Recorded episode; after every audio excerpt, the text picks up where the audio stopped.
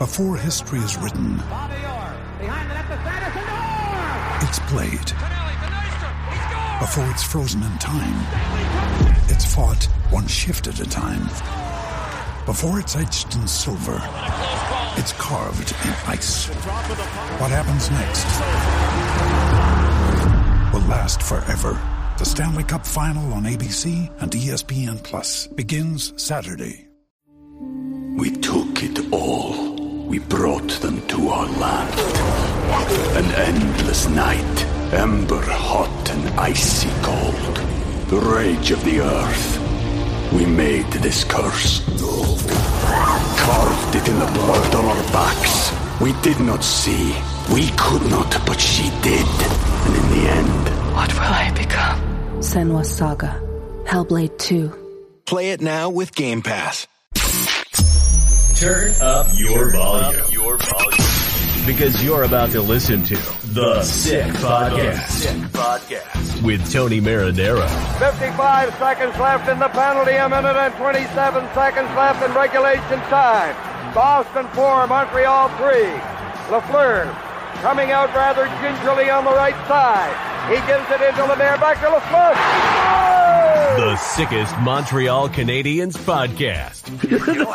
You're in the ball! Sports entertainment like no other. Rejoint, on lui fait perdre la rondelle, une passe devant. Et c'est Canadien qui concède le dégagement et ce sera la victoire des Canadiens. Coupe Stanley pour les Canadiens. Le 23e de l'histoire. You found the dogs! John, you found the dogs! He found the dogs! And all together, they worked a young team to the top. And now, a 24th Stanley Cup banner will hang from the rafters of the famous Forum in Montreal. The Canadians win the Stanley Cup. Brought to you by Energy Transportation Group. Driven to be different. La Vida TB. Embrace your true nature. And Playground. Your premier gaming destination. It's gonna be sick. Marinaro, the Sick Podcast. How's everyone doing today? The Montreal Canadiens lose by a score of three to two to the Buffalo Sabres on this Wednesday, February 21st. It is one minute past 10 o'clock. Get ready because this show is going to be heated the way it usually is when I'm joined by the guy they call the snake. I call him Userpente. He's coming up, Simon the Snake Boisvert. The Sick Podcast is brought to you in part by Energy Transportation Group. Energy Transportation Group, a leading full service logistics provider serving all of North America, driven to be different. Also brought to you in part by these guys here. La Bitte TB, brewed in Quebec, a winner of a dozen international awards. La Bitte TB offers quality microbrewery beers made with premium ingredients for everyone's taste. La Bitte TB, embrace your true nature. Also brought to you in part by Playground that was there earlier today. Discover a world of luxury at Playground. Explore their new 30,000 square foot expansion with thrilling games, gourmet dining, and live entertainment located just over the Mercier Bridge, only minutes from downtown Montreal. Playground. Playground. Experience the strip without the trip. And also brought to you in part by Accent Insurance Solutions. You know, all insurance isn't created equal, and you know where to find the right solution for you. Accent Insurance. Accent doesn't sell insurance, they shop insurance for you to find the right product. Right on the money, whatever your insurance needs, home, automobile, or business. It's funny, every time I see their phone number, I think of my buddy Sergio Momesso. Give the Accent team a call today at 514-363-3636. There's going to be no shortage of things to talk about because once again, it was a big game versus the Buffalo Sabres. Big game in terms of there's a lot of things we could talk about. There's a lot of players we could talk about. There's a lot of performances we can dissect. And once again, there's always a difference of opinion when this guy joins me. Without further ado, let's bring him in. Simon the Snake Boisvert. What's going on, Snake? Hi, Tony. Tony, with six minutes left, Yeah. I hear go Habs go at the Bell Center. Why? They are battling the Sabres for draft position. you know what? I got to tell you something. This is going to be the first time in a long time that I'm actually going to agree with you. it um, for me, it's apparent the Montreal Canadiens are going to are not going to make the playoffs. I don't think anyone expected them to make the playoffs before the season started. It took four periods into the season to see Kirby Dach get hurt, and then if you had any playoff aspirations whatsoever, uh, you had to forget about the forget about them right then and there. And then shortly after that, what Newhook was out for about three months. Christian Dvorak is out for the rest of the season. Uh, Kaiden Guhle was out for four games. David Savard was out for six weeks. Uh, Raphael Harvey Pinard's been out for a couple of months. I mean, the list goes on and on. Uh, Xhekaj was hurt at one point. You know, you have to say they're not going to make the playoffs. And, but you, you know, listen, once a fan, always a fan. You're not going to tell them to stop cheering it on. But I, I don't understand Canadians fans who like are disappointed after they lose these games or go crazy if the Canadians would tie a game like this or will go crazy when the Canadians win a game like this. And I like Samuel Montembeault, but I think we call it, we can all agree he's the best goalie the Canadians have right now at this stage of his career and the careers of Allen and Primeau. And when Montembeault plays games and he stands on his head early on, I'm actually worried that he's going to steal points for the Canadians the way he did a year ago, and he's going to get the Canadians further away from a better pick. Anyway, tonight Montembeault played, but his best was not good enough, and the Montreal Canadiens lost by a score of three to two. This is probably going to be the only time the entire show that I'm going to agree with you. Well, look again draft position i mean unless you win the lottery it's not a big deal if you pick six or seven or eight honestly because there's a, a whole bunch of players that you know some teams might prefer this guy to this guy but uh, i know that trevor connelly is probably going to be available and Marco Machado goes to Trevor yes. Connelly, this guy. Yeah. Yes, yes, Trevor Connelly, Tony. Yes, yes, I know. You've talked about him uh, many times. Pardon me? You've talked about him many times. I've seen many mock drafts, by the way, in the last month or so. Yeah. He's not in anyone's top 10. I, I, I, I don't give a crap. But what is he? Uh, yeah, this year's edition of uh, Quentin Musty for you, or what? What's the story here? Oh yeah, uh, much better than Quentin Musty, honestly, but much, not the same type yeah. Not the same. Yeah, you told us already on the, the Sick podcast that if the Montreal Canadiens end up drafting Trevor Connelly, which a lot of experts have going at around 15 or so, 16, 17 in their mock draft, if the Canadians can get Trevor Connelly, it looks like the Canadiens are going to get a top 10 pick, no, no doubt about it, that um, you're going to end up buying season tickets, is what you said.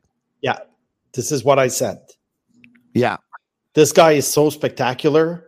I mean, once he bulks up, and he uh, cleans up his game a little bit in the sense that you know he's a little bit all over the ice right now, so yeah. he be taught certain fundamentals. Uh, but you can't. You, you, you, they, they won't be able to take away his talent, his hands, his skating, his drive. So I, I think this is the sleeper of the first round. This is the first round sleeper. So you know what? If he is the first round sleeper, I'll tell you what the Canadians could do they could probably make a trade to end up getting to, to getting a better spot. So what they can do is they can use their top 10 pick, probably end up getting somebody else, using their second pick in the first round, trying to move down, and they could probably get a top 10 pick and Trevor Connelly. Right? Yeah, but the pick would have to be between, you know, 11 and 15, I would say. Okay. But you know, you never know with Connelly because um, uh, Sam Cosentino of Sportsnet wrote a couple of weeks ago that yeah. he's on a no draft list with with some teams. So who knows what's going to happen? Oh, he's one of those. He put a no draft list or what? Why? Well, because get down to the bottom of it to find out why. Hey, because of the incident a couple of years ago. Okay, explain to everyone what the incident is. And I know that he said some things he shouldn't have said. Well, he did something he shouldn't have done. I mean, it's yeah. uh, it's uh, it, anyone can read it on the internet, but basically, what it is is that he, he he was with a teammate. He was like 16 years old, 15 or 16 years old. He's with a teammate, and the teammate uh, makes uh, is playing with building blocks, and yeah. he, he, draws like uh, the the swastika, you know, and. Yeah Connelly took a photo, posted it on Instagram, and then people started telling him, "What the hell are you thinking?" So yeah. he he deleted the post, but you know how it is with screenshots. So uh, that's what it is. That that was the incident, and I think right. teams are a little bit uh, wary of uh, incidents like that nowadays. You know, with everything that's been happening with the junior team and and everything. Yeah, All right. Okay. So because of that, he's probably going to end up slipping more than he should. he could. Yeah, The way Mailloux ended up slipping more than he should, even though you. I, I don't think so. I don't think so, Tony. Uh, Even though you told me on this podcast you don't think Mailloux's very good, you're unimpressed by what he's doing in the American Hockey League. And when all is said and done, he's probably going to be a six, seven in the National Hockey League. And then you start working a podcast with Mathias Brunet, and all of a sudden you start saying, Oh, Mailloux, il y a beaucoup de potentiel, puis il est bon, puis je pense que peut-être, puis, no, no, no, no, no, no, no, no, no, no, Tony. Non, First non, of non, non, all, non, non, non. he- On he would not have gone- moi, toi, là. Okay, he would not have gone 15th overall because look, on Bob McKenzie's list, which is a survey of scouts, he was ranked 30. Yes. Okay, so I don't think he would have gone 15th. Second of all, Okay. Eh, whatever he's doing in Laval right now, you know, eh, when you when you try to project a player in the future, it- the- the- it's not about what he's doing now. It's about what you project. So is, is Mailloux improving in Laval this year? Of course he is. But does that mean that I've changed my mind that he's a number six defenseman? No, I haven't changed my mind because this is my No, projection. you, you haven't changed your mind because you're one of those who just doesn't want to say, you know what? I think I was wrong. You're one Okay. of those. Okay, you, you know when I'll say I'm wrong? I'll say I'm Yeah. wrong when he's in the Mhm. NHL on the top four and he's an impact player. Then I'll say, Tony, I underestimated him the way I overestimated lots of players over the, the, the years, like Tyson Jones, Yeah. who I thought was Yeah. a 70 point player, and he's in the minor league. I admit, I admit I I, I, I, I totally, you know, but right now people are telling me, oh, you're wrong about Mailloux. Okay, well, can we wait until the guy has a career in the NHL? I, I hear you. Uh, I get you. And I tell you this right now cut the tape on what you just said and cut the tape on what I'm going to say right now. Hmm? Uh, tonight is Wednesday, February 21st, 2024. In two years from now, in the last month, month and a half of the season, we're going to revisit this conversation and you're going to tell me, Tony, Mailloux is legitimately a top four. He's consistently a top four. And you know what? I was wrong. Cut the tape. Agnello, Sammy, put this in the bank, archive it, get it ready, and bring it back up. Put it in your calendar. Write a date two years from now, March 1st, 2026. Get ready, put it there, and we're going to replay it. All right, okay. The Canadians lose by a score of three to two to the Buffalo Sabres. Why don't we bring up the Montreal Canadiens lineup for tonight's game? Let's do it right now. Suzuki in between Slavkovsky and Caufield. Newhook with Anderson on his right. Joshua Roy on his left. Evans with Gallagher on his right. Armia on his left. Gignac with Ylönen on his right. And Pearson on his left. Matheson, Guhle, Struble, Harris, Xhekaj, Savard. Samuel Montembeault gets the start in goal for the Buffalo Sabres. Thompson with Tuch on his right and Skinner on his left. Mittelstadt in between Cozens on his right, Greenway on his left. Krebs down the middle with Peterka on his right and Benson on his left. Girgensons with Okposo on his right and Robinson on his left. On defense, Dahlin, Yoki, Haru, Bryson, Clifton, Clegg, Johnson, and of course, in goal, Luukkonen. Uh, that was it. Onto the score sheet we go, and I'm going to give you some analysis very, very quick, and then we're going to jump into the game. Of course, in period number one, the Montreal Canadiens get on the board, and they get on the board courtesy of Arber Xhekaj. And basically, what happened on the play sustained pressure by the line of Newhook, Anderson, and Roy. David Savard pinches, the puck stays in. Joshua Roy wins a battle. He stretches out. He's got one hand on the stick. It's a backhand pass. I don't think he's trying to do a 20 foot pass to Xhekaj. He's just trying to get it somewhere near the front of the net. It goes off of a Buffalo Sabre stick. It goes to Xhekaj, who takes a laser, a rocket right up and over Luukkonen. One nothing Montreal. On to period number two, they go. Jokiharju with a blast from the point. Gignac unfortunately left him unattended. From the left point, it was deflected in front by Girgensons, who was given a lot of time and space by Harris, who left him alone. That ties the game at one. New Newhook wins a faceoff in the offensive zone versus Krebs. Joshua Roy beats Peterka goes back to Struble. Credit goes to Josh Anderson, who moves Peterka out of the way a little bit to give Struble some time and some room to get a shot away, which deflects off of Krebs. The Montreal Canadiens go up by a score of two to one. Hab shorthanded. They're on a three on two. Armia is stripped by Skinner, who finds Thompson to Cozens down the right wing. A shot. Rebound comes out. Armia, who gave up the puck and was stripped all the way at the other end of the ice, ends up bumping Montembeault. Rebound right to Skinner, a Montreal Canadiens killer. He ties the game at two with the Canadiens on the power play. Caufield's pass back to Matheson was off the mark. It was behind Matheson and basically over his stick. A breakaway to Tuch who can fly. 3 2, he scores, and the Montreal Canadiens get stoned by Luukkonen in period number three, and the Canadiens lose by a score of 3 to 2. They're off, by the way, on the plane probably right now or very shortly. They're going to charter out, make their way to Pittsburgh, where they take on the Pittsburgh Penguins tomorrow night in Pittsburgh. By the way, earlier today, if I can show this, I'd like to thank Donnie Cape, longtime friend and agent for Larry Robinson and the late Guy Lafleur. I was at Eats. Eats Chez. There you have it. The lovely Natalie right behind the counter. It's the first time I've ever been here before. This place is a hidden gem. And the reason why I bring it up, Snake, is because they have a beautiful little trattoria, I'll call it, right there in the um, Marché de l'Ouest in DDO. But they also have their own little company, which they also run in the back, which is called Dine What do they do? They prepare the meals for a lot of NHL teams, including the Montreal Canadiens when the Canadiens go on the road. So, in case you are wondering, the Canadiens tonight on the plane to Pittsburgh will have eight BLT wraps and chicken. They'll have some Philly cheesesteaks. They'll have Cobb salad. They'll have tuna salad. They'll have ribeye 14 ounce. They'll have sauteed mushrooms.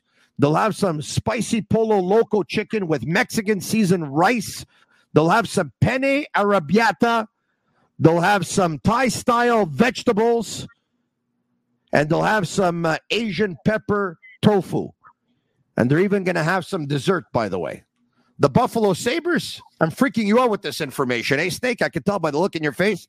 The Buffalo Sabres are going to have some butter chicken, some Montreal smoked meat sandwiches, a grilled shrimp garden bowl. And this is what the Sabres are going to have, who, by the way, their fathers are going to get fed as well because it was the father son trip. Uh huh. All right. Okay. So, can I ask you a question now? Yeah, because I'm kind of bored. What do you think of my shirt? Oh, I love the shirt, but I don't really care about the the the Habs and the Sabres menu on the plane. I just wanted to say thank you to Natalie. That's all I wanted to do, and I wanted to bring it to people's attention. Thank okay. you, Natalie. You know what? Some people are actually interested as to know what they're eating on the plane. All right, okay. Let's talk now. Xhekaj, what do you think? I, I thought he was uh, a crazy physical presence tonight.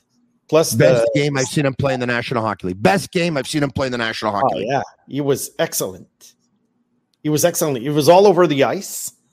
Yeah, and uh, the he was facing like uh, every saber that he was facing. He would uh, practically, uh, you know, tackle or whatever you want to call it. Yeah, one goal, four shots, four hits 1852. It's the best game I've seen him play in the National Hockey League. Mm-hmm. Joshua Roy, talk to me about him because you know what? I've had an opinion on this player, which I feel very good about, yeah. especially tonight. Talk to me about him. I thought he had a very good game too. Uh, he showed a lot of uh, grit, uh, especially on one of the goals where basically he was able to he hustled for the puck and he was able to take it away from, you know, battling with another player and basically was directly responsible for that goal. Uh, yeah. Uh, yeah, I do think that uh, I think he's going to be a very good third liner on a contending team. That's my assessment, my future assessment of this guy. He, he's going to put points on the board. He's going to yeah. he's going to show you know grit And this is the kind of player you need on a third line, and that's how I see it. This guy here, he has some second line potential in him. I've said this even as recently as last night when I joined the guys from La Poche Bleu in their Taverne hockey segment. I said, look, this is the way I see it. The Canadians have a first line now for the first time in a long time, and I know that you disagree, and you and I will tackle that later. But I said, We took it all. We brought them to our land. An endless night, ember hot and icy cold. The rage of the earth. We made this curse. Carved it in the blood on our backs. We did not see. We could not, but she did. And in the end, What will I become? Senua's Saga. Hellblade 2. Play it now with Game Pass. Kent Hughes now has to go out, and in an ideal world, he's got to get two wingers for the second line. But if he only gets one winger, Joshua Roy has the potential to be that second guy that I'm saying to go out and get. This guy here has the vision. This guy here has the hockey IQ. This guy here has the talent. And the one thing that, or two things that people were wondering about skating ability and the grit. The grit he answered tonight. He showed people grit tonight that some people didn't think he had. Now, it's one thing to do it for one game, and it's another thing to do it all the time. I understand where you're coming from because Josh Anderson, he shows grit once in every five, and Armia shows grit once in every nine. And hopefully, he's not going to be one of those. But maybe he doesn't have the skating ability. But don't forget, there's a lot of people who question Nick Suzuki's skating as well. Skating is incredibly important. And when you have all the attributes and it all comes together, you it's a pretty nice package there. Your chances of succeeding are very high. But if you can have one ability, hockey IQ is a better ability to have than skating. Because when you have hockey IQ, you won't have to skate as hard or as fast when you know where to go because you're playing smart and you know where the puck's going to be and you know how to get yourself into tight situations and you know how to compensate for a lack of speed. This kid has something. He didn't put up 119 pounds in the Quebec Major Junior Hockey League for nothing and 32 points in his first 40 games in the American Hockey League. It's not too bad, my friend. This kid's got something. Yeah. But why is it when you work with your buddy Mathias, you give this analysis of like every answer is about 147 seconds, and every time you work with me, you say, "Yeah," because, Because I'm right. let the talk. Because you don't let me talk. I want to hear you talk. Go talk. I just told you. I just told you what I thought of Joshua Roy. I just gave you my assessment. I see a Who very good third liner on a contending team, and the rest. Uh, I pretty much agree with your analysis. You know Yeah. about hockey sense and skating and everything. So there's not Yes. much I can I can I, I can add. But Yeah. I, I don't necessarily agree that this is a guy who could be a second liner for 82 games on a contending team. That's all I'm saying. Uh huh. Who drafted Joshua and I think, he, and I think if he's a third liner, it's it's like a luxury, you know. I mean, if I have Mhm. Roy as a third liner, I have a pretty Yeah. darn good team. Auston Matthews just hit 50 goals, by the way. Anyway, nobody cares. Listen to me. Who drafted Joshua Roy? Tell me, because I know. Yeah, uh, the Canadians, Trevor Timmins. Trevor Timmins. Okay. Yeah, It's a pretty good pick for fifth round, no? yeah, but how high was he on his list? It doesn't matter. It does. It doesn't matter. It doesn't yeah, matter how high he was on his list. Yeah. He drafted him Yeah, See, because now look, Trevor Timmins got annihilated for the last twenty years in Montreal. One of the reasons he got annihilated, got annihilated for several reasons. One of the reasons was il a boudé de la Ligue junior majeure du Québec. Il aime pas les joueurs du Québec. Il aime pas les francophones. Pipi, papa, pipi, coco, and all that stuff. Okay, but when he ends up drafting them instead of saying, you know what, tip my hat, chapeau, Trevor Timmins, you got this one right. Good for you. You got this kid in the fifth round when no one else got him. When he gets now, you where was he on his list? This Yeah, because you know what? It's hard for me. he could be the steal of the draft. look, it's hard for me to defend a guy who's been so mediocre for the last uh, 14, 15 years. Okay, so whenever whenever he, he, he, he hits the bullseyes, you always wonder if it's just simply pure luck. However, I have to say something. A lot of people blamed him for not taking players from the, the, the Major Junior Hockey League, but I never did blame him for that. That I never blamed him for that. I, I, I like the Quebec League and, and and everything. I realize that you know it's it's it's the market here. You you have to draft from that league and stuff. Yeah, but honestly, there's not a lot of guys that Trevor Timmins didn't take from the Quebec League who became stars. You know, Claude Giroux, perhaps, you know, that's 2006. But after that, you know, uh, guys like uh, Jonathan Huberdeau was would not have been available for the Habs. I mean, uh, the, uh, you, you can look at the list. I mean, the list goes on. I mean, I I, I don't think Timmins uh, was really really bad in that sense. Okay, he didn't take Nicolas Roy in 2015, but you know that's just here and there. So that Who were his scouts? Who were his scouts in Quebec? Who were his scouts in Quebec?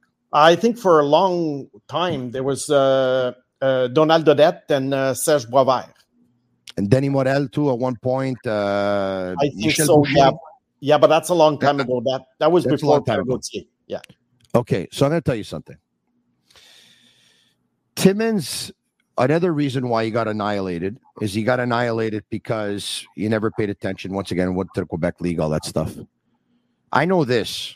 You know more about scouting than I do. You did it for a living, and all I did was take a course that lasted three months. By the way, I got my certificate for what it's worth. Yada yada yada. I hung out in the press box. I talked with other scouts. I went through a thesis. I went through exams and all that stuff. But you did it as a job. You did it for a living. So you know more than I do. But this is one thing I was told and one thing that I was taught. When the scouts are in a room and there's scouts that cover the Quebec League and there's scouts that cover the Ontario League and there's scouts that cover the Western Hockey League and there's a scout like Timmins that oversees the whole umbrella, including Europe and all over the world. When a scout from the Quebec League sees a player that catches his attention and they start doing their own list and their mock and they start doing this and start doing that, if they believe in a player, they got to go to bat for that player. They got to go balls to the wall. They got to put their reputation on the line and they got to say, Trevor, guys, I don't care what you tell me about that player in USHL. I'm telling you, this guy is the guy. I put my name on the line. This guy is the guy. And I'm telling you, if you're not going to go on my guy, I'm going to be pissed. I spoke to this guy. I spoke to that guy. I spoke to this. I got this reference on him. I got that. I saw him at this place. I saw him do that. And I'm telling you, I'm putting my reputation and my name on the line. I'm going to tell you something. Based on what I've heard, when it came to drafting Quebec players, there were not a lot of those speeches. Not a lot. And I also know this. In the last couple of years, how many players from the Q get drafted in the first round? How many? One per year? Yeah. One? Well, 20, uh, 2021 was a better year, but uh, 2022, 2023 wasn't uh, great from what I recall. There was what? Gaucher? Uh, yeah. Uh, well, no, but 2021, you had like Gaucher, Bolduc, L'Heureux. There were quite a few players in 2021. They're all in the American Hockey League now. Yeah. And uh, Gauthier went was, uh, where? up Gauthier went where last year? Pardon me? Gauthier went where last year? Ethan Gauthier, uh, early second Yeah. round. Early Yeah. second round. And Yeah. Luneau went where? He went second round. Second round the year And- and- before. And this year we're looking at Massé probably being the first player out of the Q.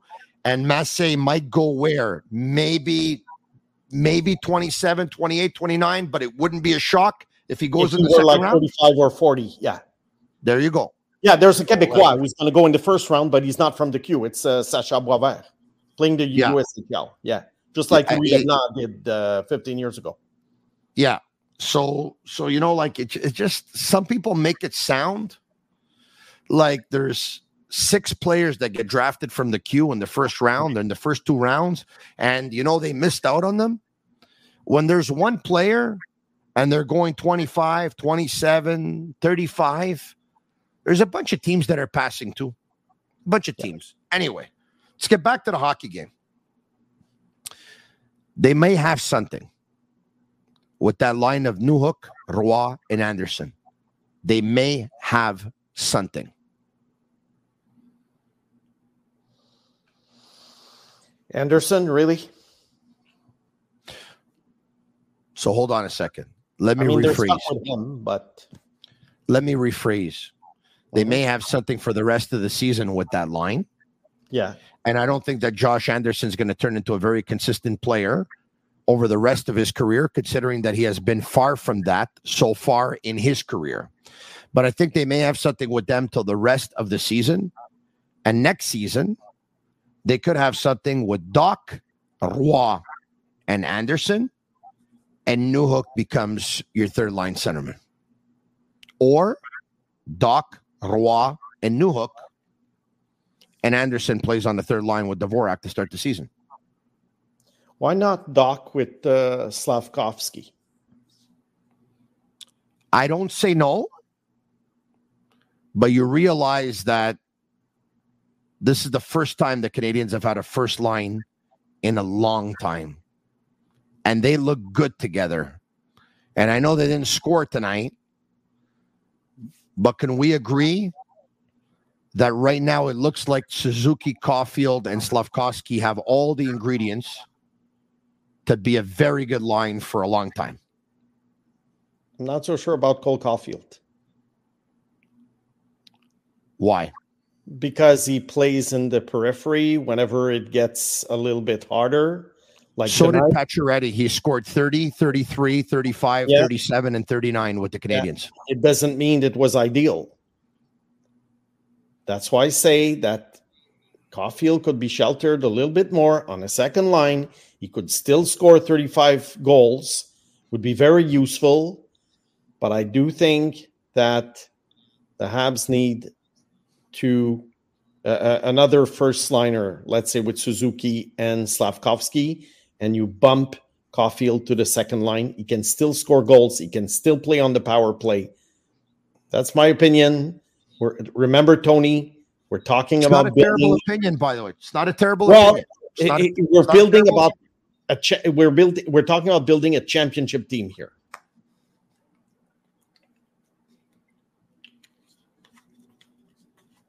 So let me ask you this. Mhm. How good was Jonathan Marchessault when the Vegas Golden Knights won the Stanley Cup? I think he well look he he won the Conn Smythe Trophy. It was fantastic. Well, perfect. Yeah, So Marchessault played on the first line, correct? yeah. So let's just take a look at Jonathan Marchessault. Yeah. Jonathan Marchessault's career. He's an undrafted player. Mm. He was with Columbus, Tampa Bay, Florida, and the last seven years he's been with Vegas. Jonathan Marchessault has scored, had seasons of 30 goals, 30 goals, 28, 27, 25, 22, and this year a very impressive 28 and 56. Never had more than 75 points. It's the only season in the National Hockey League that he's had in the 70 points. He's only had one season in the 60 points, which was 66. The rest were in the 50s and the 40s.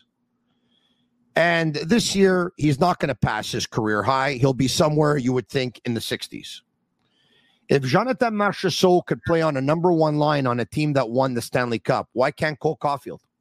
Because Marchessault is a tougher player and a more complete player. Jonathan Marchessault has been in the National Hockey League since 2012. He's five foot nine, 185. He does play bigger than he is, yes, but he's been in the National Hockey League once again for 11 seasons. Cole Caufield's in what? His fourth NHL season? Cole Caufield's what? Yeah, but 22 years old. Wh- wh- and, why, and so why? Caufield can't become what Marchessault is now. I don't He's see a it. former 15th pick overall. I don't see it, but I still see the 35 goals a year. Why why are people, including you, so mad or, or so obsessed with the idea I'm having a discussion. No, but why are people so obsessed with the idea of having Cole Caufield as a first liner? Why does it have to be carved in stone that Suzuki, Slavkovsky, and Caufield are the first line players of a championship team? Why? They don't have to be. No, but according to a lot of uh, people who criticize me, they should be because every time I mention that perhaps this line is not a first line of a championship team because there could be another combination of players involved, uh, they get mad because in their book, this is carved in stone. This is the Habs first line. That's all I'm wondering. Wh- wh- there's no problem with uh, Caufield being a second line player scoring 35 goals. It means that the Canadiens have a pretty darn good team. Very good. It's perfect. But I'm just going to get back to what I said. That's all. This is my point. I'm not getting upset. Cole Caufield, you tell me he could be on the second line. I don't look. I know. I realize, like you, that when the time comes that if Cole Caufield's on the second line, it's because the Canadiens have a lot of depth.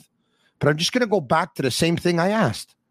If Jonathan Marchessault, who was never drafted and had one season of 75 points and had a couple of 30 goal seasons and has been in the league for 11 years and is not the biggest guy in the world either, if 10 years into his career, Jonathan Marchessault can be on a team on the first line and a team that won the cup, why can't Caufield? You said because Marchessault's tougher.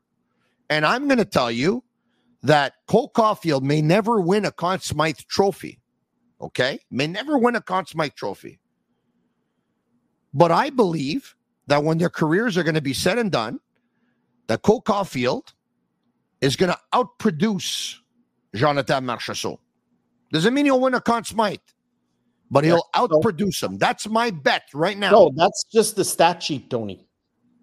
It's important. Stats are important, but that's just the stat sheet. What I want to see. Well, I mean, that's just I- a stat I- I. I wanna putting see- the puck in the net is important, is it not? Yeah, it is. But I want to see how guys perform on the road in the playoffs. This is what I want to see. I I, I don't want a guy who's going to score three goals on a on a Tuesday night at the Bell Center against a weak team, wh- which is what Max Pacioretty has been doing all all of his career. He, he- he was always scoring at home against weak teams in games that were either like uh, six to two for the Habs or six to two for the other team. Whenever he went to LA, Chicago at the time, and, and all these places, look at the stats. He never scored. He, he was never on a pace of 35, 40 goals if you look at those games with this guy. So that's uh, that's why I'm saying that the stat sheet is important, but you have to analyze the the the these things, you know, relatively to other factors. So I'm not bringing Caufield down. I'm just saying that Marchessault overall, is a better player, will end up being a better player. Caufield might have be- better stats. I don't care. I, I I see what I see, and I see a guy who plays in the periphery when the going gets tough. That that's all. I'm willing to bet that within a couple of years, Cole Caufield's going to go to those areas that he hasn't gone to with a lot of frequency just yet in his career. Don't forget, why he's coming off shoulder surgery last Mhm. season. He had to rehabilitate it this season. And if I'm coming off shoulder surgery and I'm I'm in my first 40 games back after shoulder surgery, I'm not so sure that the place I'm going to is the front of the net. Some people, some players want to do it, and you know what? Some of them don't get hurt. They're a little lucky and good for them. Some of them end up getting hurt. It shortens their career, and when you shorten your career, you shorten your ability to actually make money. The longer you can play, the healthier you are, the more money you're going to make. I think at one point, when the Canadiens are going to become a very competitive team, you're going to see them go to those areas. But because they're in a rebuild, and a lot of guys are probably saying, you know what, we're not going to make the playoffs anyway. I don't think too many guys are going to go in this. They're going to go in those dirty areas and take a lot of punishment. You know what I mean? Who goes in those dirty areas and takes punishment on this team? Who goes? So They're in a rebuild. Don't forget. So you think that he's gonna just turn on a switch at some point? It's not a switch. That's Well- not a. I don't think it's a switch. That's that's adjusting your game.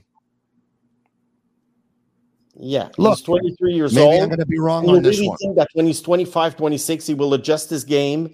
He will When they become become a stronger. competitive team and they're going to be in the playoffs and they're going to battle in the second and third round, I believe he's going to do whatever it takes. And to you win. don't think he's going to be injured again? The fact that he's five seven. Kirby Dach is six four and he's been Yeah. injured a lot more than Cole Caufield. What's the difference? What does that have to do with it? No, but I mean, Eric Lindros was the biggest, strongest guy in the National Hockey League. He had a shortened career. yeah, yeah. I mean, he was playing like uh, a madman, so it really So- didn't help. But uh, I'm just saying Marty, that, Marty St. Marty St. Louis was smaller than Cole Caufield and never got hurt. yeah, much stronger also. Much well, very smart. Yeah. Much stronger, yes. You know, he had thighs like this, Yeah, and he had an unbelievable brain. But Cole Caufield, I mean, played 10 games in his first season.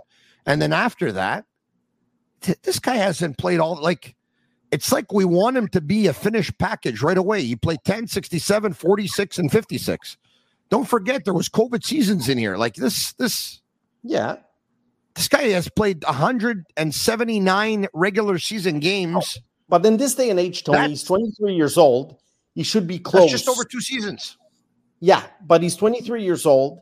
And in this day and age, at that age, you're supposed to start producing quite a bit. Look at the stars in the league. By the age of 23, they had become Yeah. pretty darn good. He plays for a bad team, Yeah. right? But what is wrong with Cole who Caufield? didn't have who didn't have Dach, who didn't have Newhook, who didn't have Dvorak, who didn't have Guhle, who didn't have Savard, who traded Monahan, and every team's game plan for the first 40 games of the season was let's pay attention to Caufield and only Caufield because Suzuki's always looking for Caufield. Suzuki adjusted. At one point, he started to take shots for himself, and then at one point, he started to find Slavkovsky, who's grown. And Mhm. so, you know, Caufield comes back from a shoulder injury. His shooting percentage is not the same. Everyone's keying in on him. And not because they're keying in on him, it's opened up room for the others. Like, listen, I could be wrong, but I'm going to give you an opinion the way sometimes you could be wrong, but you give your opinions. And that's why I love having you on the show because I like people that have opinions, people that sit on the fence who have made a career of sitting on the fence. I think it's red, but I can also see it as blue. I think it's white, but tomorrow I think it's black. That's not for me, that. Whatever. They can do whatever they want with their careers. I like people with opinions. If they strike out 100 times, they strike out 100 times. I think Cole Caufield could be a first liner on a team that wins a cup. Obviously, if he's on a second line, they have a great team. I think Cole Caufield's going to end up being having a more productive career than Jonathan Marchessault. I understand your point that it doesn't mean he'll be a better player, but I think we have to take into consideration that once again, Caufield has playoff games included under 200 games under his belt. And Jonathan Marchessault has been in the National Hockey League for 11 years, and Jonathan Marchessault has about 715 games under his belt. There's a big difference. There's a big difference. And Jonathan Marchessault plays on a team that won the Stanley Cup one year ago. Jonathan Marchessault plays on a team that has Eichel down the middle, the middle, that has uh, William Carlson down the middle, that has uh, Chandler Stephenson down the middle, that has Nicolas Roy down the middle, that has Barbashev on the wing, that has Stone on the wing, that has Pietrangelo on defense, that has Shea Theodore on defense, that has Brayden McNabb on defense, uh, that's got a goalie who's been standing on his head for the last two seasons, who looks like he could be one of the best goalies in hockey. Like, hey, take Cole Caufield, put him on a line with Jack Eichel and Mark Stone. Come back and talk to me. Come back and talk to me. It doesn't mean that the holes in his game will still be the same holes in his game. Okay. Okay, that's fine. That's fine. I, I know a lot of cheese that has a lot of holes in it. It tastes like really amazing cheese. You're gonna have holes in your game. The guys that don't have holes in their game, those are the best players in the league. There's not too many of those guys. Nope. Not too many of those guys. We're talking about championship team on the first line. Okay, so now I'm getting 66 spinnings. Stefan in Quebec City says that Marchessault is a leader. I love Jonathan Marchessault. Hear me out, Stefan. He's in the 11th year of his career. 11th year of his career. 11th. He's with Columbus, Tampa Bay, Florida, and Vegas. He's with the fourth team of his career. And he's had 715 games. Cole Caufield's with his first team. He's played less than 200 games, playoffs included.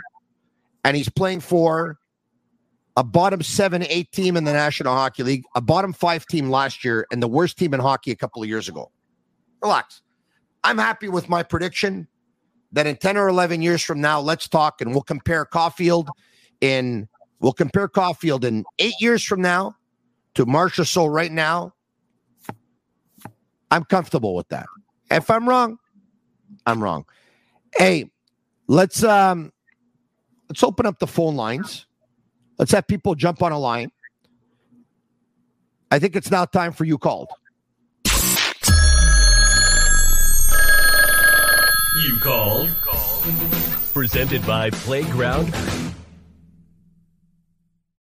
Is presented by Playground, and we'll get to your calls at 1 585 7425. And we're going to get to them in just a minute. Not before I talk to you about the Accent Insurance Solutions turning point of the hockey game. And that turning point of the hockey game with the Montreal Canadiens on a power play, Caufield's pass to Matheson is off the mark.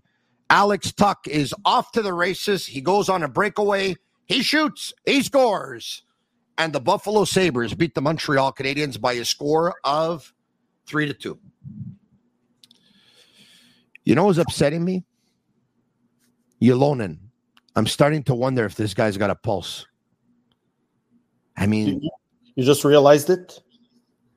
He's in. Well, at one point we saw hands, right? Shootout. I know a shootout yeah. is a. Yeah. We saw hands, even to the point where we said, "Hey, you know what? It'd be nice to see him maybe on the second wave of the power play, give him a chance." I think he's running out of chances. This guy. He's running out of chances.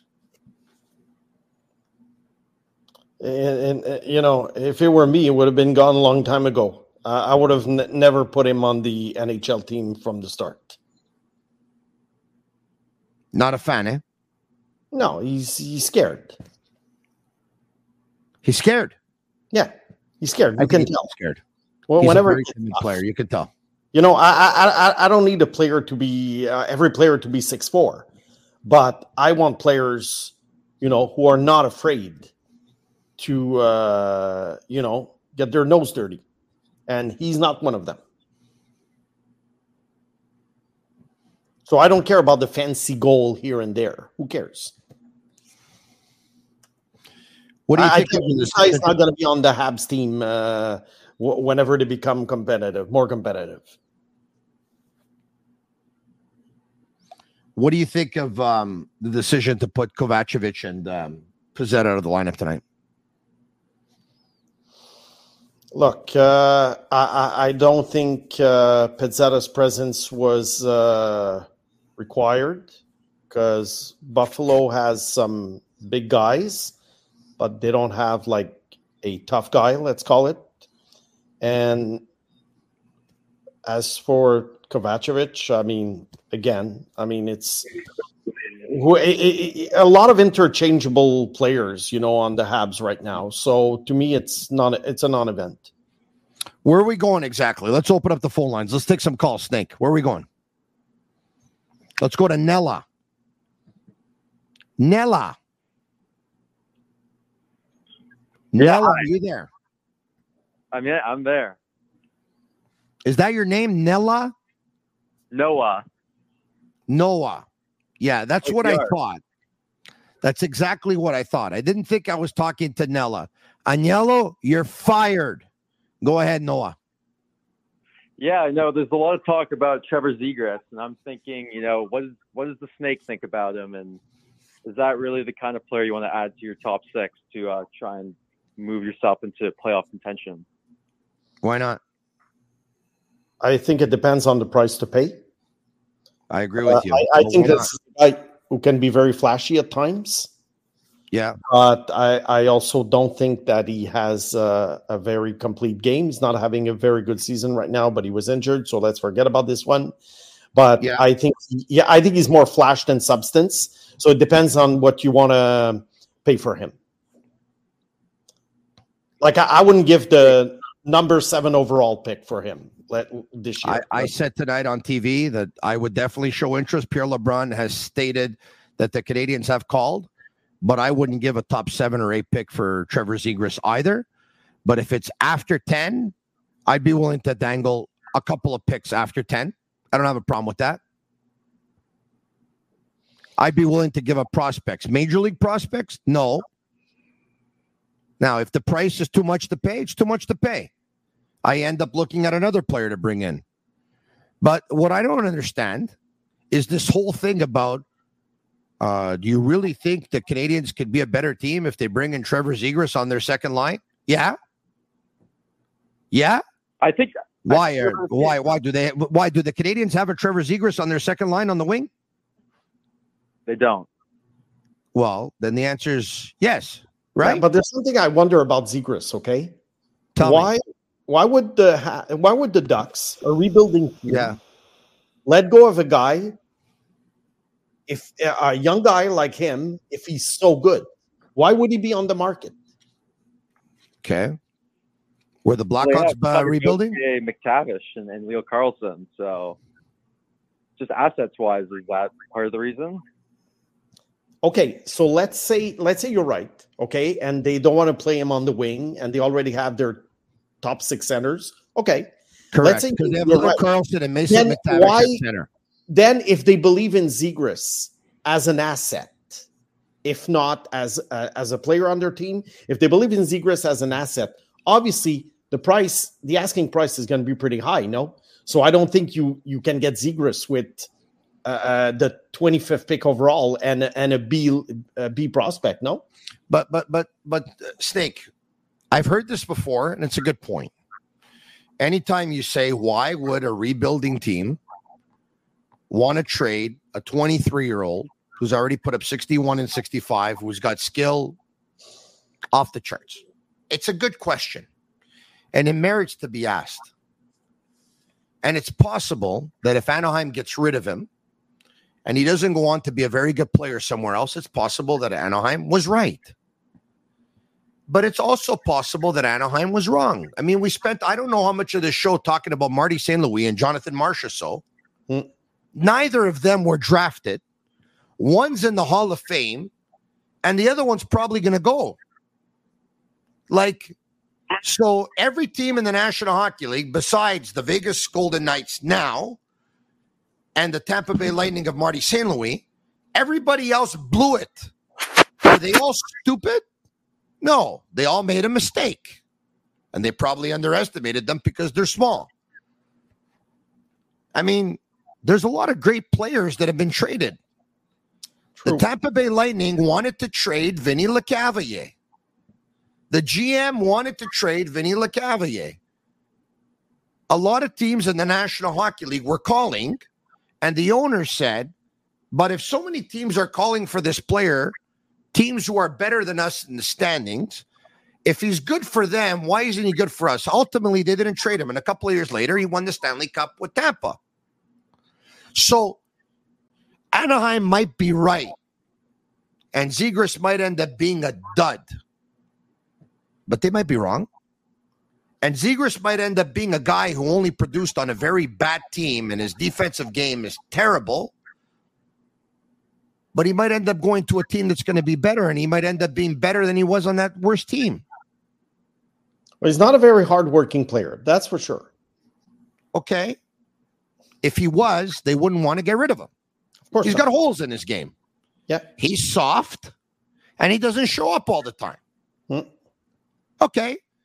Now, there's players like Drouin and Pierre Luc Dubois who had that label, and the teams that picked them up ended up regretting it. And if the Canadiens pick up Zegras, they might end up regretting it. But the same label was given to, like as Craig Button told us, Kessel and Eichel look like they have pretty good careers. I'm willing to chance it. I never agreed because with that label. flags. I'm not giving up a top ten. I'm not. I never agreed with that label on Eichel. By the way, Good for you. Kessel, yeah, but Kessel was a complementary player. He won two Stanley Cups, but he was not the go-to guy. He was a complementary player. So if you have Zegras on your team and and he doesn't earn like eight nine million a year, he's a complementary player. Okay, that's fine. But if you're counting on him to drive a line uh, and and win the cup, I I I, I think you're gonna hit the wall.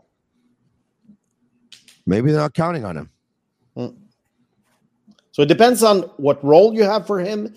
It depends what you give up for him. How about if you end up putting him on a line with Suzuki and Slavkovsky, 2 Mm-hmm. very good 200 foot players, and three or four years from now, Slavkovsky is going to be 240 pound wall that you won't be able to move, and Suzuki is an unbel. It can't work. Yeah, Could work. And you know what? If you end up having Caufield on a line with Dach on the second line, maybe somebody else. I don't know. By that point, look, Yeah, I'm, maybe someone, again, maybe someone they draft this year. You know, I- I'm not giving up the farm, but I'm interested. Like, if I'm Kent, and obviously Kent Hughes is. Pierre LeBrun is telling us Kent Hughes is interested. you know the, the by the way, I think Kent Hughes knows American players very well. He knows where they played. He knows who they were coaches with, who they were coached by. He knows who they played with. He knows everything about them, their character, everything. If he called, it's probably because it's positive.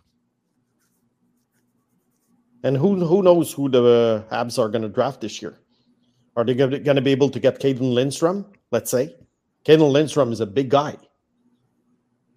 They they have to get bigger and and and well Six foot four centerman, eh? Western Hockey League. Yeah, guy. They need guys with skills and bigger guys. So that's a possibility. I think Lindstrom is is a possibility for the Habs. So that kind of changes the perspective of the lines now. I, I I don't think we should be thinking necessarily about lines uh, for three four years down the road. I think the the idea is to gather uh, a, a great top nine, and then you can play with this because there's always going to be injuries. There's going to be you know guys underperforming. I think what the Habs the Habs have to get is a great top nine. Once you have this, then you can start thinking about contending for the cup and adding pieces. You're right. But before you get a great top nine, you need to get a top six. They have a top three right now, I think. You're probably Yeah. saying that one of the top three is not a top three for you. That's fine. Um, but they got four pieces at forward with Suzuki, Slavkovsky, Caufield, and Dach, I think. All 23 years of age, anywhere between 19 and 23 years of age they're they're they're got a real nice core right now, which they used to have, and they ended up blowing it, and they didn't make the best of the core that they used to have. They have that right now. Because Let's go to the phone calls again. We had Noah. Where are we going? Let's not forget, Tony, that there's other there's 31 other teams. So this is a nice score that you mentioned, but Yeah. there are other teams that have that the equivalent. Let's call it. Okay, perfect. So let's talk about teams that made the playoffs in the last couple of years. And let's see if we think if they're going to make the playoffs over the next couple of years. Okay. Mhm. In the East, Boston. You think Boston is going to? So Boston has been excellent since the year they won the Cup 2011. They've won eight in a row. They're so hot, but they were the best team in hockey last year, and they got bounced in the first round. Yeah. Do you think Boston is as good as their record of 65? So this is a year ago, they were 65, 12, and 5. One year later, we're seeing what Do you think Boston is as good as their record this year? When pardon me, it was last year that they they were they finished, they finished. I think that they won their last eight games at 135 points. We saw in the playoffs they weren't as good as their regular season record. Do you think the Bruins are really as good as their regular season record this year? And do you think their future with Marchand getting older, Krejci is gone, Bergeron's gone? You think the Bruins are going to be in the playoffs for many, many years to come? I don't think so. I don't think so either, Tony. But remember last year, they were supposed to Yeah. miss the playoffs, and they got one of the best seasons, if not the best season ever for a team. I mean, the regular season. So who knows? They seem to pull players out of a hat. You don't no think Tampa's on the way down? You don't think Tampa's on the way down? They they they, they I did their Tampa- rebuild. I They won their cup. They're on the way down. On the way down. Yeah, I do think Tampa Yeah. is on the way down. Yeah. Okay, so you know Philadelphia will be pretty good. Carolina will be pretty good. Yeah. The Rangers will be pretty good. Yeah. Toronto will have the next what four years or so to try and get it done. Yeah, a good three, four years. Yeah. Pittsburgh's on the way down. Washington's on the way down. Big time. Columbus will be in the cellar for a while. Buffalo too. They just they've always been there for the last ten years. Uh, we, don't, we, we, we don't know. I mean, they have good young players, but then it They has. do, to- but they've had good young players for a decade. I know. I know. Yeah. Same with Ottawa. Islanders, Detroit, not convinced. Uh, uh, Islanders, forget it. They're on the way down. Detroit, I think they're going to be as good as they are right now, which is fine. But I don't think they're going to be a contending team uh, within the next five, six years. I think within the next five or six years, the Montreal Canadiens have a nice opportunity. And you know what? We I've never really been that glass half full, but I am. Sylvain. Is Sylvain there? Salut Sylvain, comment ça va? Hein, Ça, euh, ça va bien, and you? Ça va très bien. Merci d'appeler Sylvain. Tu parles avec le serpent, Simon I the know. Snake Boisvert. Yes, and uh, as much as I really appreciate you, uh, Simon, I can tell you that I have a high opinion of your uh, of your opinion, and I'm very glad that uh, I can speak with you, uh, Simon. Well, thank you, Sylvain. Why don't you do this? Have a conversation with the snake.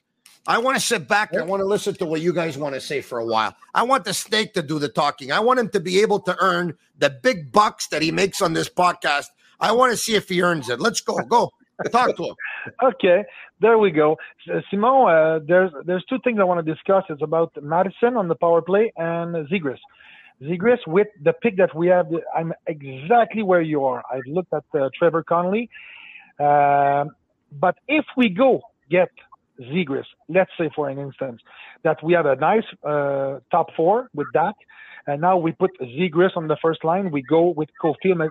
You don't want to talk about lines, but let's let's do it for for the pleasure. So he's on the second line, the Caufield with uh, with that could be center, could be uh, on the wing, and then if we have Zegras, which is a kind of player that is not is frisky on the on the ramps, would you go with Connelly with your top pick that you're dreaming of, which I love like you, or you would go at this moment? Of course, we we select Lindstrom if if he's available, but I'm pretty sure he's going to be gone. Would you go with Connelly or with Iginla to complete uh, what you have uh, as the top six? Trevor Connelly by a mile. Still Trevor Connolly because are, are you aware that he's not the most uh, uh, uh, on the ramp and he's he's a skilled player. He's uh, flying like the wind. He does incredible thing. But you would still have a Caufield, a Zegras. If we have Zegras, always in that scenario, and you're good in scenario. So Zegras, Caufield, and uh, and uh, on their top six, three frisky guy on the ramps. You would do that? Well, I, I wouldn't have them play together. And like I said, the idea is to get to, to get together a great top nine. Then you can play with all these parts. You know, it doesn't mean that you, you have to have the same lines every game. It, you know, I mean, again, I you, you you have to draft who you think is the best talent available because rosters change. you can make trades. You're going to lose players to injuries. You're going to have players who underperform. You're going to have players who are going to be traded to fill other holes. So, uh, yeah, I go with Connelly because, uh, and, and, first of all, he's not a perimeter player. Connelly is not a perimeter player, but he does need to bulk up. I think he's going to need two or three years before he gets to the NHL because right now he's about 155, six foot yeah. one. So, look, down the road, uh, you, you have to take the best talent available and not worry about what the the lines or the lineup will look like three year, three four years down the road. Okay, but second question: If Dickinson or Silayev or a Big D is there, uh, would you go with a de- defensive player for the Canadian? Oh, you, you always need good defensemen. I mean, Levshunov is probably going to be gone. A, a, guy like Dickinson, I think. Look, Dickinson is fine, but I think he's. Um, I don't think he's he's skilled enough for me to be drafted. Let's say in the top seven. I see him more as a guy that I would take probably between eleven and fifteen because I don't think he's skilled enough. Silayev, very, very hard to uh, evaluate. He plays in the KHL. He, he really, really came out of the gate very strong in September. Uh, I think he's, uh, you know, he's he's a huge guy, but I don't know how this will translate to the NHL. Uh, there's also a Zane Parekh, offensive defenseman, probably the best, wow, the best offensive defenseman available in this draft. But he's amazing but defensively he's terrible. So you you have to live with this. So are you willing to have this this guy who's going to be a liability in his own zone, but is going to be absolutely amazing offensively? I mean, I'd, I'd trade for Zegras if we're going like that. I'd Sylvain, can I weigh in on this? I'd like to weigh in on this if you don't mind. Yeah, go ahead. I tell you this, and I'll tell you something that people already know, right? Simon, he does scouting for a living. Well, he does other things for a living, but in his free time, he does a lot of scouting. Yeah. Graham McCagg does a lot of scouting. They have software, they have Instat, they have uh, all these softwares. They can watch games, they key in on player shifts, they take notes, they have access to the advanced stats, the data, the this, the that. I'm a guy, I watch the Montreal Canadiens 12 months a year, 365 days a year, even when they're not playing, I give my opinion on them. He watches these young kids a lot more than I do. But I'm going to go by a little bit of logic here, or my logic. If the Canadians already have Zegras and they already have Caufield, those are two wingers on the top two lines. And the other winger on the top two lines is Slafkovsky. And the two centermen are Dach and Suzuki. The other winger they need is not Connelly, it's Iginla. There you go. That's what I'm going to be a power forward in the National Hockey League. Does Connelly have more talent? Yes. But remember when the Snake said Zegras has talent, but they need somebody who's tougher to play against? Well, now, if they already have those guys, then they need somebody who's tougher to play against. I don't know if Iginla is going to be Brady Tkachuk. I don't know if he will be, but I believe he's going to be in that mold of a player. That mold. Now, yeah, the snake has seen him this many times, and I've seen him this many times. I have talked to a lot of scouts who have seen him this many times. That's my opinion. We'll see what happens because drafting is as and developing is not an exact science. It's the hardest thing in hockey to do is to draft and evaluate players at 15, 16, and 17 and to look into your crystal ball and to see what they're going to become. I put a lot of stock in genetics. Yeah. And I know what Jarome Iginla was all about. And he was drafted 11th. And he was underestimated by a lot of teams. The Canadians drafted Terry Ryan at eight. I know it's crazy. I would go with Iginla. Yeah, me too. If but that's why we need to do a trade for Zegras because we will we would know what we would have for as a top five, and then we need to complete. So I, would I think with, Iginla is uh, going to be the type of player that's going to win playoff games. All right. Another question that I have is Madison. Both of you guys, is it me or Madison has a problem reaching out for Slafkovsky on its on its uh, one timer on a power play? He goes again. We we've talked about this, Tony. He goes in the center and he cuts the angles. When you're in the center, you shoot to uh, you, you you you reach for the goalie, and the goalie is square to the puck. There's no angles. You need to move the players and move the goalie. So if he goes on a certain way, you, you, pass to Caufield, you pass to, to Slafkovsky. He had two chances with Slafkovsky today. He didn't do it. Um, it's a it me? Uh, Madison is like uh, I don't know, uh, high risk, uh, dropping the puck uh, at the blue line. Uh, like a certain percentage, like maybe 30, 40 percent. We know that it, and the ceiling is already there. I would, I would do something with that guy to, to make the place for, I don't know, Hutson, last 10 games of the year, see how he goes on the power play. What do you think about that, Simon? Well, uh, uh, of course, Madison, is a high risk, high reward player. I think he, he, he moves the puck quite a bit. You need puck movers, obviously. But considering his age, considering uh, the Habs timeline, and considering what's what's coming or who they be they could be drafting or who they're going to get, I think trading Madison when is if he has good value should be something that they should consider. Basically, they got him for nothing, almost. And I think yeah, they should they should consider it. You always have to look at your assets. You have to you always have to manage your assets, and you have to create a timeline where everybody peaks at the same time.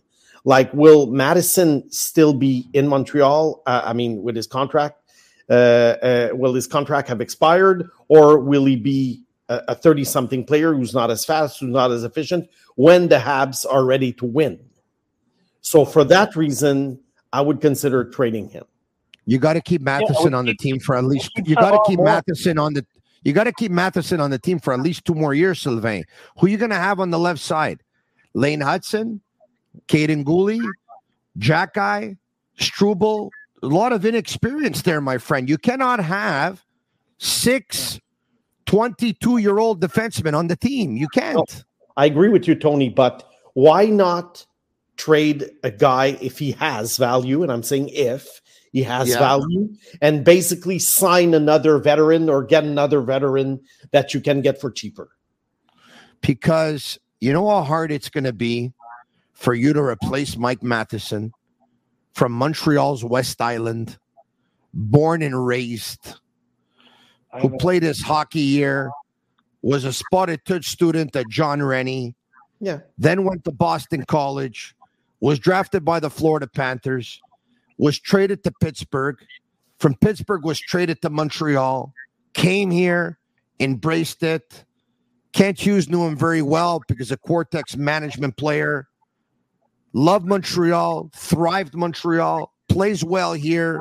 Right now, he's the best defenseman on the team. I don't care what anyone says. With all due respect everyone else, not even close. But then again, I don't expect the younger players to be better than him. He's an amazing mentor for Guhle right now. If you're going to trade somebody and you can get some good return, trade David Savard. And I like Savard, but Savard is 33 years old, going on 35 and a half because of the type of game that he plays, because of the hits that he takes, because of the shots that he blocks. Mike Matheson skates like the wind. So even though Mike Matheson is 29 years old, he's closer to 27, and 33 year old Savard is closer to 35. Not to mention that Matheson has mentored Guhle, who now is playing right defense. Matheson has the most minutes on the team for a defenseman. Savard today was the fourth most ice time for a defenseman. You'll have Guhle on the right. You'll have Reinbacher on the right. You'll have uh, Mailloux on the right in a couple of years, maybe Barron. You can keep Savard maximum one more year, but I think you need to keep Matheson at least two more years. At least. I think it depends Well, on you what have a you good get point. for him. Would you would you trade Savard or, or Madison? Use it, Simon. I would trade both, depending on what I can get for them. If Ma- if if I'm being offered a second round pick for Madison, obviously I keep him. Yeah. Savard, I would trade for basically anything. I, I, I, I don't have time for Savard, so I would just trade him for anything. But um, I, would, but I wouldn't. I wouldn't yeah, trade Mike Matheson for a first round pick. Pardon I me? wouldn't trade Mike Matheson for a first round pick. Depends on where the first round pick is. Okay, yeah, sure, but no one's going to give you a top five pick for Mike Matheson. So they're going to give you what? They're going to give you what Winnipeg gave the Canadians for Sean Monahan at 27 No, or but- 28 pick. no, but that he's player never play in the National Hockey League. He's under contract for a few years. Look, remember Under contract for a few years. uh, Correct. the- That's why I'm the keeping him. Canadians got, which uh, Canadians got the 13th pick overall for Alex Romanov. So if I'm Yeah. being offered the 13th pick overall for Madison this year, I, I, I- I jump on the offer. Me too. Same thing. Hmm. Yeah. Because I uh, wouldn't. yeah, of course I would not trade both of them this year. I, I- Okay. or you go and you reach somebody else, but Savard could. You know what's what's the value of Savard? He's not faster than that. He can stop uh, pucks with his uh, feet, whatever. He's a mentor. He's a you know uh, somebody that you can count on, on. But he's not the the, the four uh, figure. He's not the, the top the, the top But dog. guys, if you Right. trade Matheson this year, you're going to end up you're to end up giving Guhle, Ma, uh, and and uh, and uh, Hutson and Struble. You're going to end up giving them too much too soon, guys. Matheson has to be there still to shoulder the load for a couple of years. You can Matheson's sign a utilization. guy. You can sign a guy in short term for one or two years. You can sign a veteran for for one or two years because right now, Tony, the Habs are building. Hmm. Okay, Madison is not in line with the timeline that the Habs have. Uh, maybe not because his No. contract is up in two years. But if he had a contract that was a four-year deal, you'd probably disagree because this guy plays plays a young man's game. Yeah, That guy's the best skater on the ice every game Yeah, he plays. Like I say, if you can get the 13 pick overall, you go you, you do it. Look, they did it with Romanov. And there were a lot of people who thought that Rom thought that Romanov was going to be a fixture on the Habs blue line for years. And there were people who said that he was a top two defenseman. Yeah, but you know as much as I do that Mike Matheson is a much better hockey player than Alexander Romanov, and it's not even close. Yes. It's not even close. I do agree with you. But ask the question three, four years ago, Madison was wa- wa- was seen as uh, uh, um, a, a- a guy who made too many mistakes and and that he, he had a bad contract. And Romanov, when he finished the the, the World Juniors, was seen as a, a, a top prospect. I even heard some people saying that he would win the Norris Trophy one day. Yeah, and when well, I said I that- and when I said that uh, uh, his ceiling was second pairing, as usual, you know, they blasted me. So I'm going to tell people this about Mike Matheson. He turns the puck over. It's true. He's a great teammate. He's a great person. He loves playing in Montreal. He's doing a great job on the power play. His first pass is fantastic. His transition game is excellent. He skates like the wind. He picks up a ton of points and he plays 25 minutes a game. When I hear people, and I'm not talking about you, Snake, but when I hear people insult Mike Matheson because he turns the puck over when the pros so much outweigh the cons, it's pretty stupid. It's pretty stupid. And uh, some have an agenda, and uh, you know, sometimes I get the feeling uh, when I hear people talk about Matheson, it's that even though he's a gut Chinook, for some, he's not considered a gut Chinook. I think that's pretty sad. Oh, he is a because if he was, He is a because- Yeah, we have two guys that we're talking about trade, Savard and Madison. So these are the who do you want to trade to uh, give the place for No. to, to the youngsters? These are the Look, two look. But which Look, one? You something. Strategy. I, I like what we're you, discussing. you just okay. I, I like David Savard. I'm Okay, the same place as you are. He- Anglo, he's got a lot of heart. Oshie, he's from Montreal. He's from Quebec. The guy. yes, good for And, uh, you. He's got David Savard has a lot of heart. I'm sure he's an amazing teammate. The guys think he's incredibly funny, and he'll do anything for a team and he'll block a, a puck with his teeth. But he and Mike Matheson are not in the same discussion. I'm sorry, unless I'm watching different games. Come on, guys. Anyone who Yeah, thinks it- that it- they're it- on the same level, right it's about not even close. Do you want to to give uh, again for the next two three years 25 minutes to Madison, or you want to split No. it with the new guys that's No. coming up with the No, Matheson's minutes are going to go down gradually every year over the next two years. You'll see. Look, He's going to go from Tony- 25 next year to 22, and the year after that to 19. You'll see. Uh, uh, uh, I, I- I think Tony, you're you're you're you either you're being too emotional or because I agree with what you said about Madison. By the way, your description of Thank you. Madison is fine. I don't dispute it, but I think that Thank you. you're either you're being too emotional or you know nothing about timelines, and and and that teams that make it should have as many players as possible who peak at the same time. Chicago Okay. Blackhawks when they won three Stanley Cups. This is exactly what happened. Yeah. And that's the model you have to follow.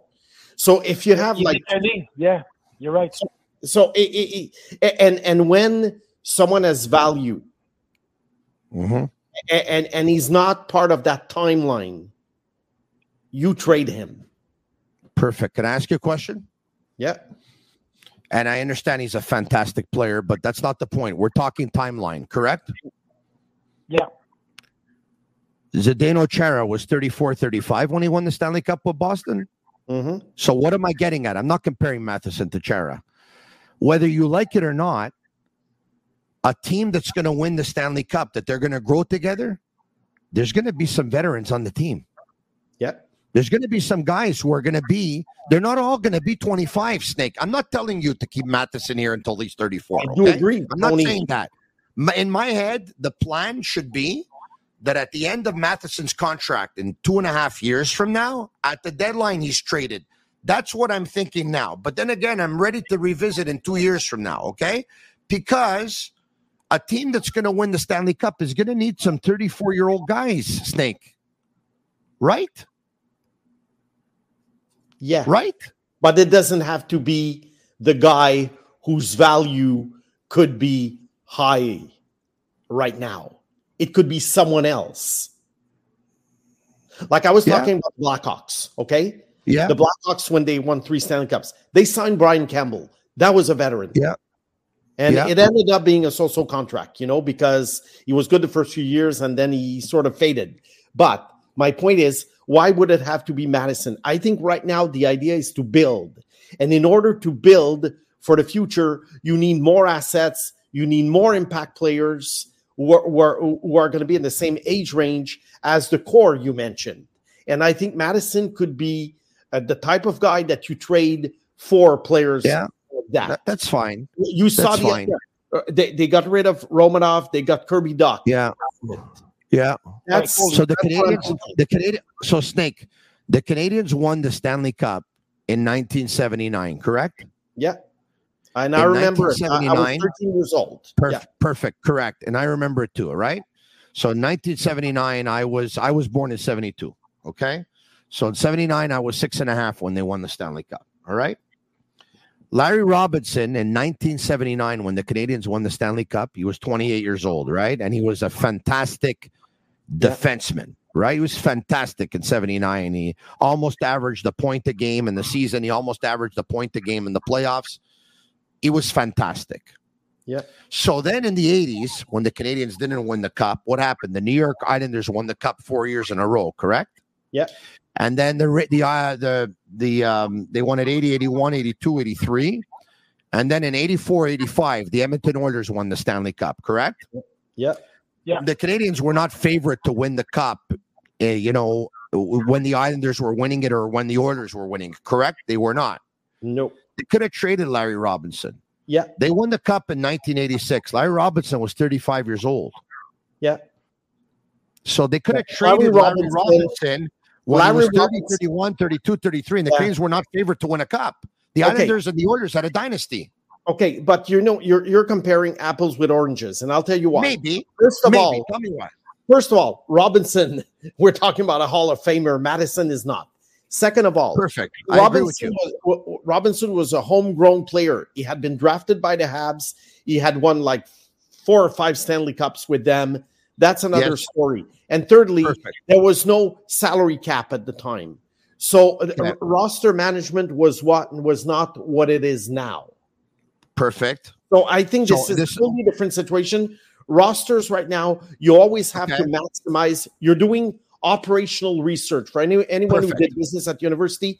You d- you Yes. do operations research, and basically you're trying to maximize the value of each player according to their contract. Perfect. And I agree with that. It, it, it- Yeah. It's the stock market. You're playing the stock market. I love it. I love what you're doing. You're playing the, I like to play the stock market too, okay?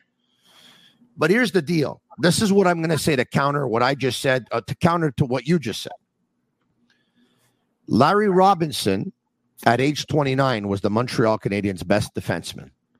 Mike Matheson at age 29 is the Montreal Canadiens' best defenseman.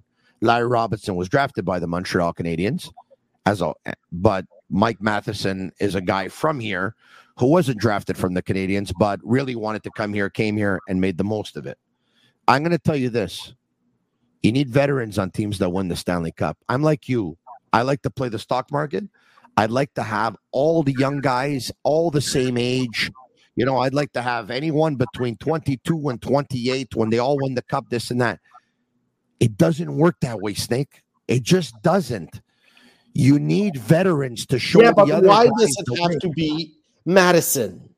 I didn't say it when has to the be. guy Why has has to be value Madison? right now, and when the Canadians get somebody better, that he's wants to going to be in his with thirties. a, a young team.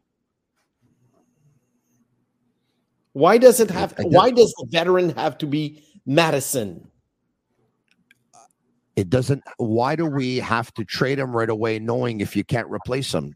He's got two years left Who, on his who deal. cares about right now? Who cares about this season? Who cares about next season? Well, the that's what I'm saying. building.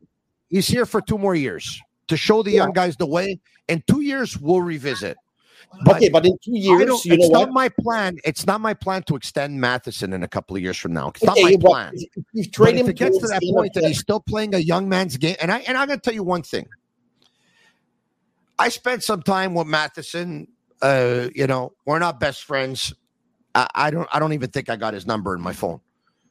But I hung out with him for a couple of hours. Okay, and I'm going to tell you this. This guy, I get the feeling I could be wrong because in business you never know.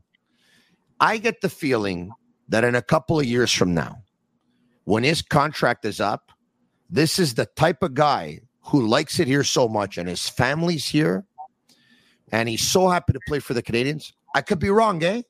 I get the feeling this guy will take less money to stay here, a lot less money to stay here, to be here, and to help mentor the young players and to accept a secondary role in that stage of his career where he'll still be young. He'll be about 31, 31 and a half. I'm willing to bet this guy will accept a secondary role if he has to. And I'm willing to bet he'll accept less money. And if I'm wrong, I'm wrong. We're not there yet. We'll wait till we get there. It's just a feeling I have. Okay, well, I'd rather bet on getting the 13th overall pick. Well, hopefully the 13th overall pick ends up playing in the National Hockey League, but and hopefully you can your bring in a bet? defenseman. That's your bet. That would be my bet. and hopefully you can end up getting you know somebody who can mentor some of the young defensemen. Sylvain, yeah, it's been nice. Merci beaucoup. Thank you so much. I thank you, uh, Tony, and thank you, Simon. And uh, well, I love your podcast, and you're a fantastic uh, animateur, Tony. Very, very Merci good. beaucoup. Thank you. J'apprécie énormément. Merci beaucoup. Thank you, Uh, are you ready to kick? Uh, are you ready to kick chronic pain to the curb, Simon? Optimal Stretch Clinics got your back, literally. Say hello to their new physiotherapy service designed to make you feel like a million bucks, whether it's a stiff neck, uh, stick neck, or, or achy joints. Uh, they've got the magic touch to get you moving and grooving again. Book at optimalstretchclinic.com. I have an appointment with them tomorrow morning at 11 o'clock, by the way, for a pain free living with Optimal Stretch Clinic. So, optimalstretchclinic.com. Check them out on Instagram. They're at 4710 St. Ambroise and Point St. Charles. So, if you happen to have an appointment there tomorrow, you'll see me there at 11 o'clock. They're going to stretch me out. Once again, special thanks to Energy Transportation Group, to La Bit at TB, to Playground and to Accent Insurance Solutions. Thanks to all of you, our sick community. Comment sick S I C K, like and share with your friends. And if you really want to make me happy, leave a five star review on our Apple reviews and check out Snake Boisvert's podcast. It's called Processus. It's made a lot of noise one month into their existence. And I'm sure they're going to continue to make noise as he touches on prospects throughout the National Hockey League, especially Montreal Canadiens prospects. Simon, you gave me 90 minutes of your time. You know, I love you. You know, I can't thank you enough for giving me all your time. It always makes for a great podcast. You never have a shortage of opinions. We never have a shortage of discussion. And um, I really enjoy it. And I, I hope you enjoy it half as much as I do. So did I. So did I. It was fun, Tony. Merci beaucoup, mon ami. And sorry if I kept you up late, okay? But That's I'm no a man of the people. They want me to keep going. I keep going. Take Bye, care of yourself. Bye, Tony. Thanks everyone for watching. For Agnello, Sammy, and Juliana at Master Control, I'll be back tomorrow night, same time, same place, right after the Canadiens and the Penguins. My guest tomorrow night will be former Pittsburgh Penguin Philippe Boucher, their Cavallaro and Master Control. A Marinaro, me. And that's a wrap. Hope you don't miss us too much until next time. Follow the Sick Podcast with Tony Marinaro on YouTube, Instagram, Facebook, Google Play, and Apple Podcasts. The Sick Podcast is brought to you by Energy Transportation Group, driven to be different. La Vida TV. Embrace your true nature. And Playground, your premier gaming destination.